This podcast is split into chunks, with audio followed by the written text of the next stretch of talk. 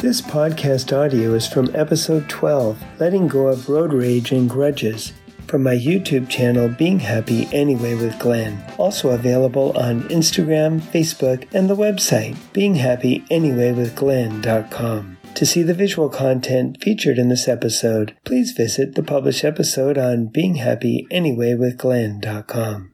How do you handle resentment? How do you deal with grudges and road rage? The story behind Paul McCartney's song Let It Be offers powerful insight into overcoming anxiety, impatience, and worry. In the spring of 1978, my good friends Mike and Tom and I were in their dad's car as we were going to drive to go to an Oakland A's game. We lived in the suburb Concord, and we were heading down to Oakland about a half an hour away to see the A's play. As Mr. Biasotti entered the on ramp, all of a sudden, on our left, this car came speeding around, cut him off a little bit. And Mike said, Dad, flip him off, honk your horn, chase him down. That's what Glenn would do. I, of course, was very embarrassed and horrified and thought Mr. Biasotti was going to give me a big, loud lecture. What Mike said, of course, was true. Unfortunately, those are the foolish things I did as a 16 year old driver. Instead, Mr. Biasotti said, Now, Mike, I'm so happy to be in the car with you and your brother Tom, and I'm glad that you guys are friends with Glenn again, and that we are going together to see an Oakland A's game at the Coliseum. Nobody is going to ruin my day.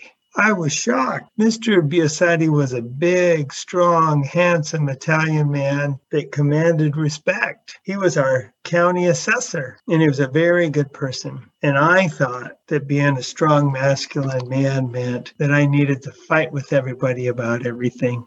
I needed to prove how strong I was. I needed to prove how tough I was and that nobody could cut me off. That was sort of a novel approach to things, I thought. Just let it go, let it be. No one's going to ruin my day. I'm going to a baseball game with my sons and his friend, and let's just have a good time. Mr. Biasotti, Tom, Mike, and I had a wonderful time at the A's game, eating colossal dogs, peanuts, and chocolate malts. The reason Mr. Biasotti said that he was happy that his sons Tom and Mike were friends with Glenn again was because Mike and I hadn't spoken to each other from October of 1977 until March of 1978. That's me with my Converse high tops on top of the chair in front of me, and Mike is next to me. The reason we hadn't spoken for all those months was a disagreement about $5. Mike and I lived down the street from each other, and we were both paper boys for the Contra Costa Times. Contra Costa County is one of the nine counties in the San Francisco Bay Area. The town of Concord is in sort of the north central part of it. My mom and my sister worked for the Contra Costa Times as well, taking classified ads. Mike and I had to have the papers delivered by seven o'clock in the morning, seven days a week. That meant in the summertime, at seven o'clock in the morning, we were the only two teenagers up on our street. So we shared lots of time together. As you may have learned from my earlier episodes, I kept a scrapbook in high school. So I still have one of my service awards after I had been delivering the Times for two years. I think I delivered for four or five years,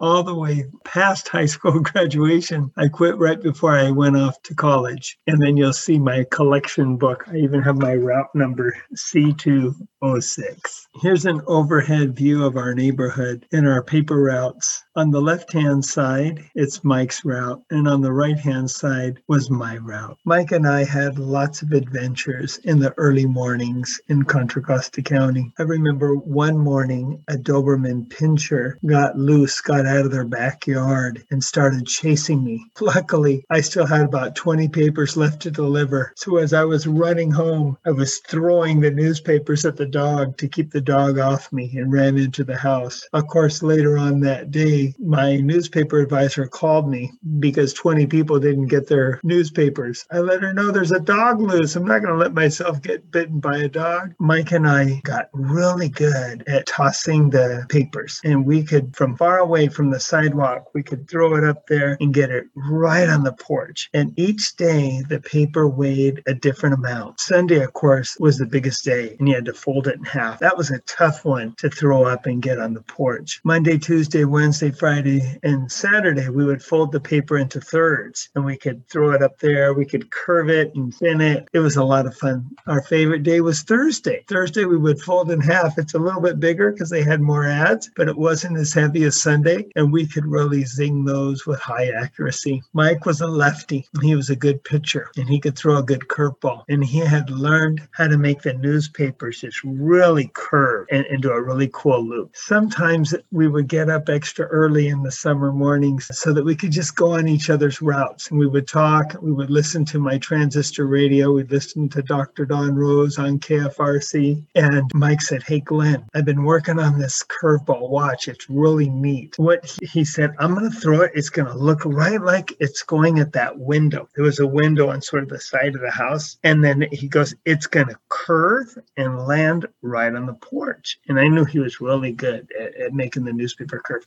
so he throws it. it didn't get a chance to curve.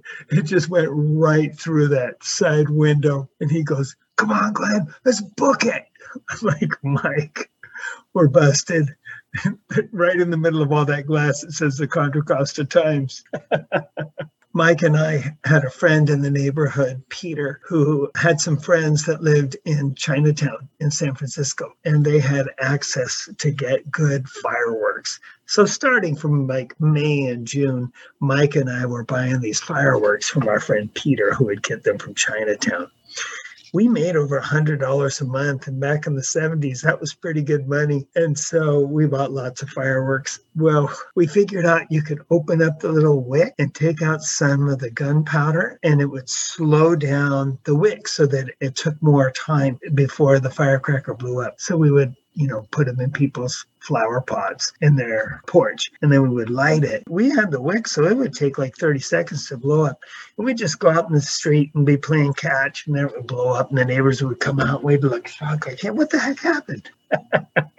Little mischief from some teenagers. Our newspaper had a special newspaper for the carriers. That's what they called us, newspaper carriers. I guess that was, they were trying not to be uh, gender specific and say paper boys. Anyway, we were called carriers. And this was a carrier newspaper called The Routeabout to motivate you to increase your subscriptions so that you could deliver more papers and get more people to subscribe to the paper. They gave us incentives. For example, we could win tickets to the Demolition Derby one year. I think you can see it September 1976. And Mike and I each won tickets. It was easy for Mike and I to win tickets because the area that we delivered newspapers in, they were still building new houses. So when they would build a new house, our subscriptions went up. So we were always winning prizes. This is another newspaper article from my scrapbook from the Routeabout Carrier newspaper where Mike and I had won tickets to see the Phillies play the Giants. This is Mike right here.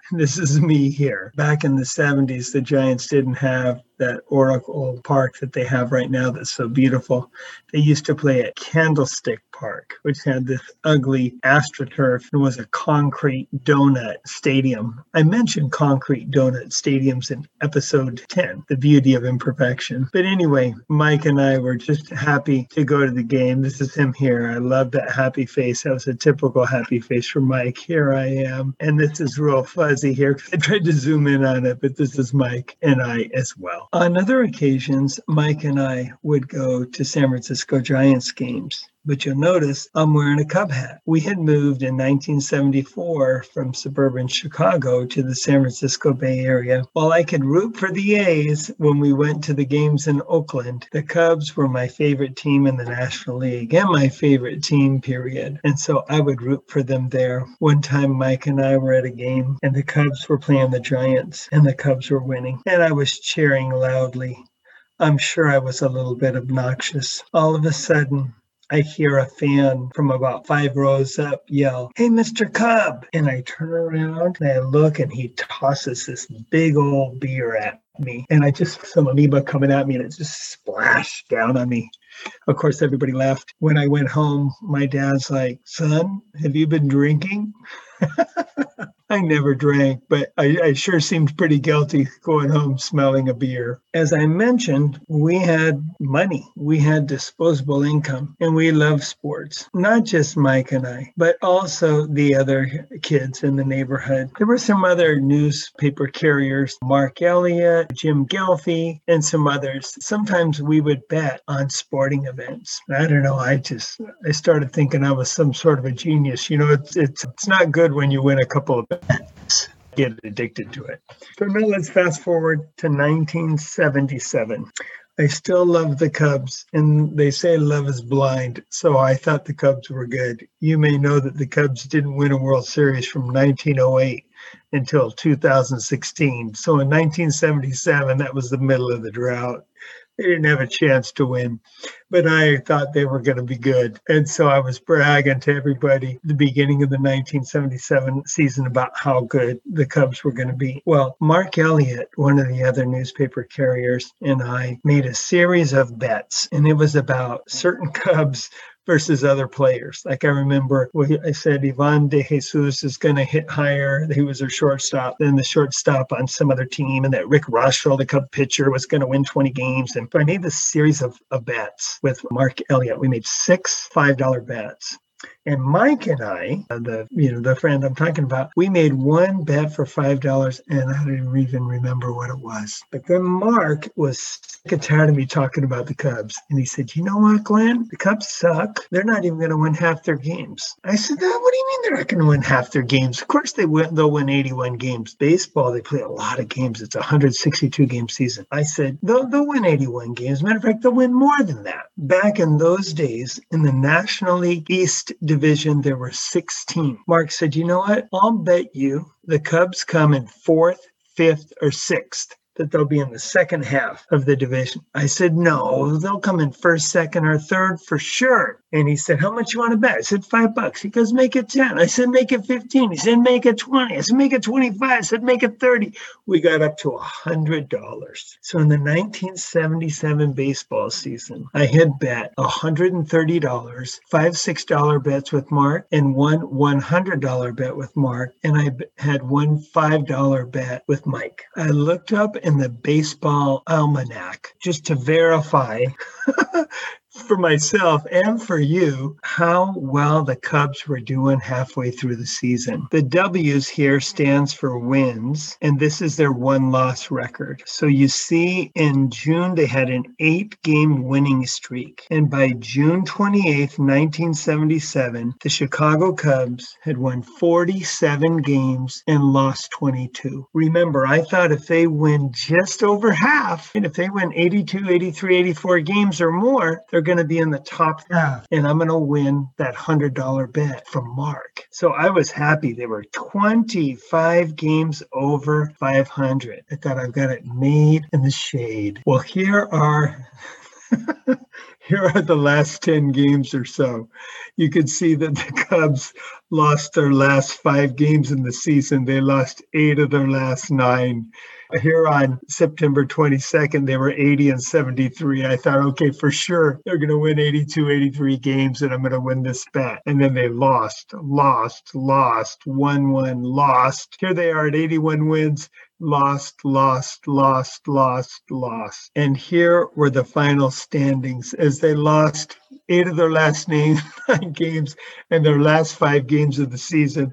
The St. Louis Cardinals passed them up and the Cubs, even though they won half their games, ended up in fourth place, and I lost the $100 bet. I won seven bets that summer, and I lost won. I won the $5 bet with Mike and I won the six $5 bets with Mark, but I lost the $100 bet because my Cubbies, true to form, lost their last five games of the year. So I was like, crap, I'm out $65 total, right? So I lost 100 to Mark and I won 30. So I owed him $70. So I paid him the next day. Of course, he was laughing, but I don't watch on my bets. So I paid him the $70.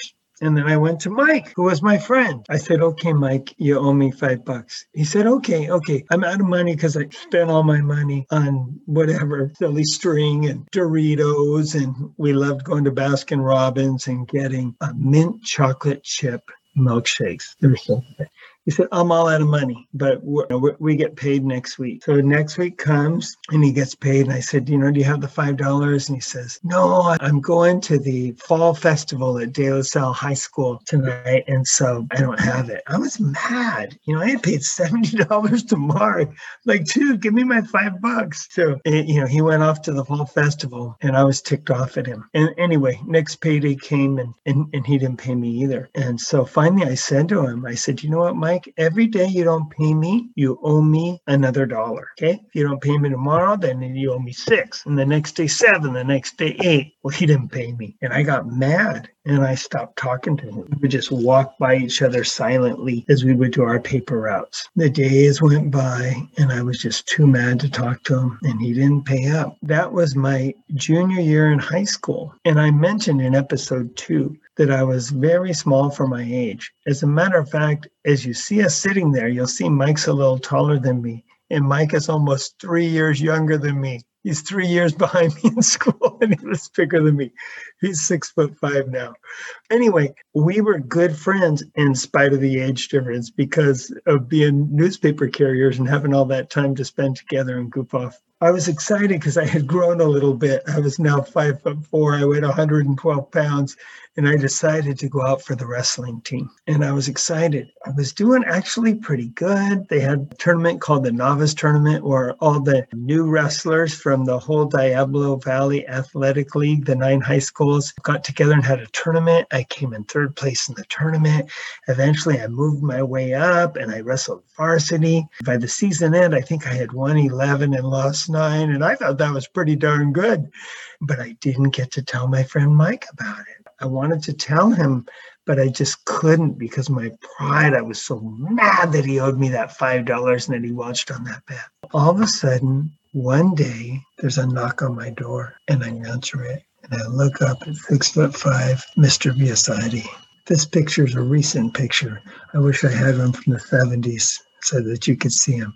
But you see that beautiful smile and those kind eyes. And he came out and he had five dollars in his hand. And he said, Glenn, it breaks my heart that you and Mike aren't talking. I asked him what happened, and he told me he owes you $5 from a bet about the 1977 baseball season. And I've come here to pay his debt so that you guys can be friends again.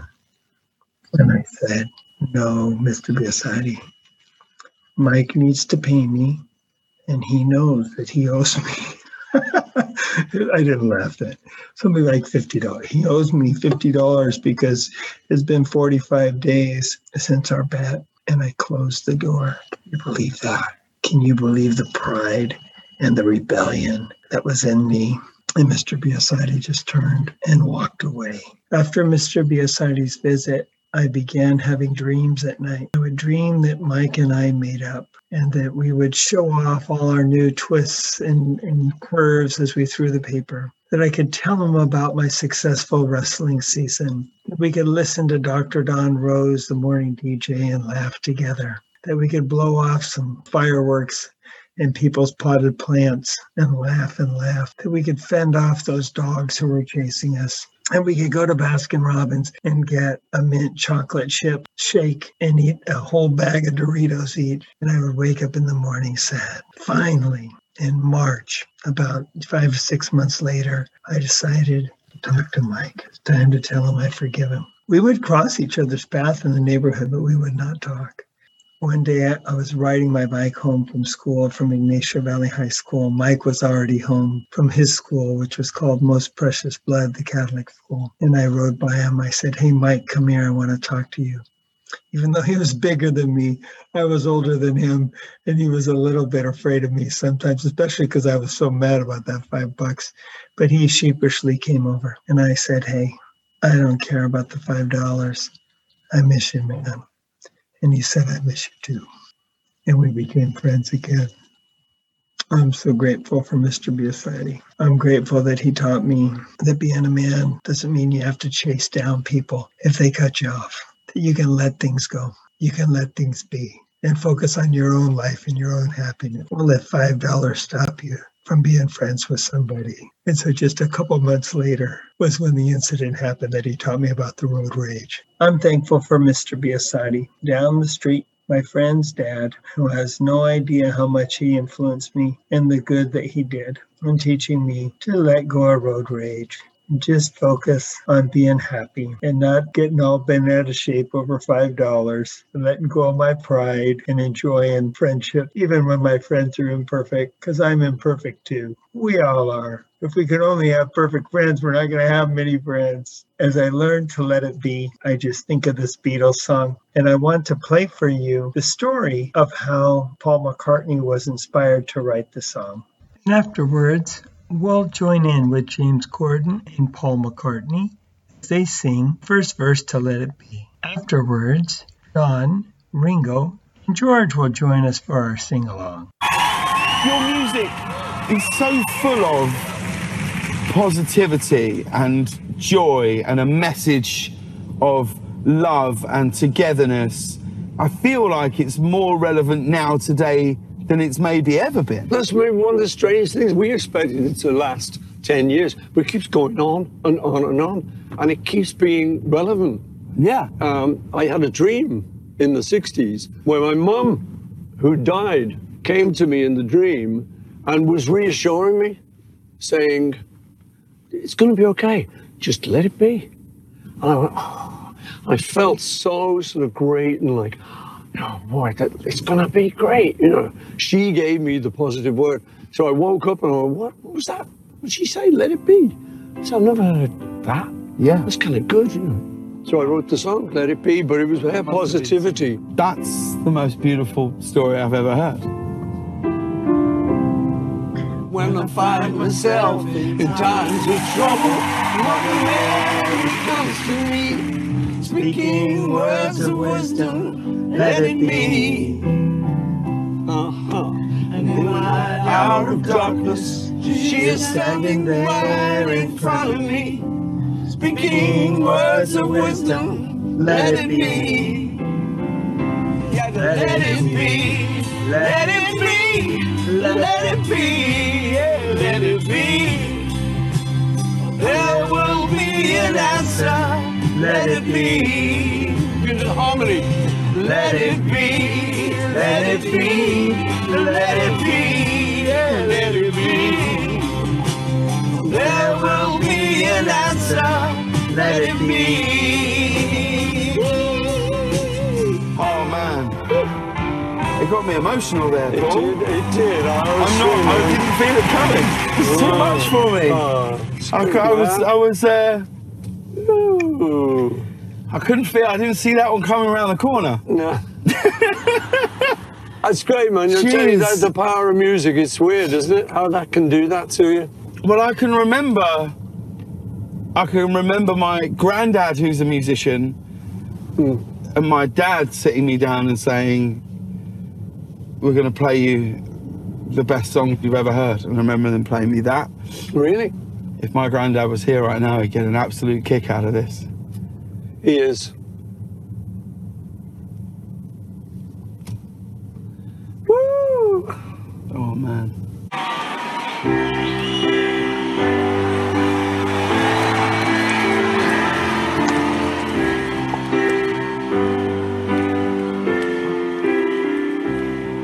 When I find myself in times of trouble, Mother Mary of wisdom, let it be. And In my hour of darkness, she is standing right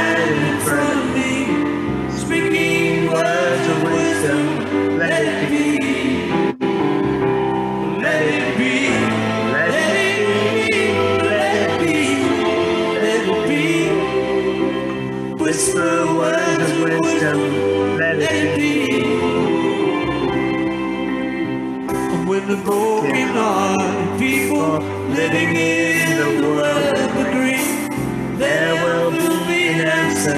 Let it be. Though they may be parted, there is still a chance that they will see. There will be an answer. Let it be. Let it be.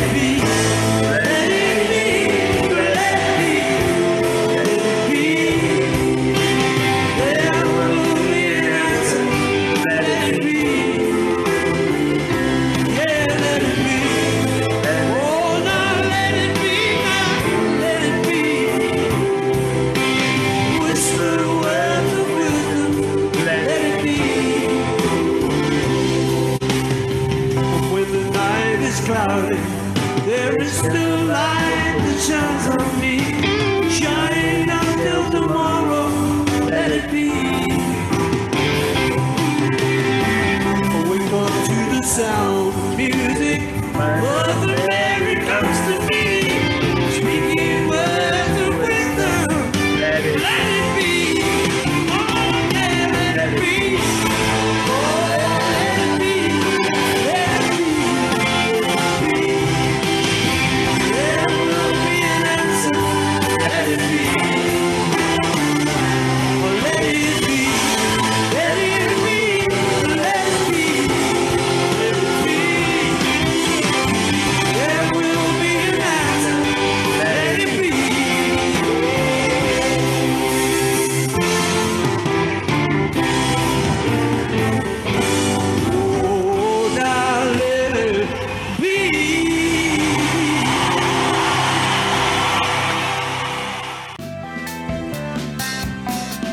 Can find the video version of this podcast on YouTube, Instagram, Facebook, or on the website beinghappyanyway.with.glenn.com. This channel does not provide therapeutic advice. It is intended for informational purposes only. It is not a substitute for professional medical diagnosis or treatment. Please seek advice with licensed therapists in your area.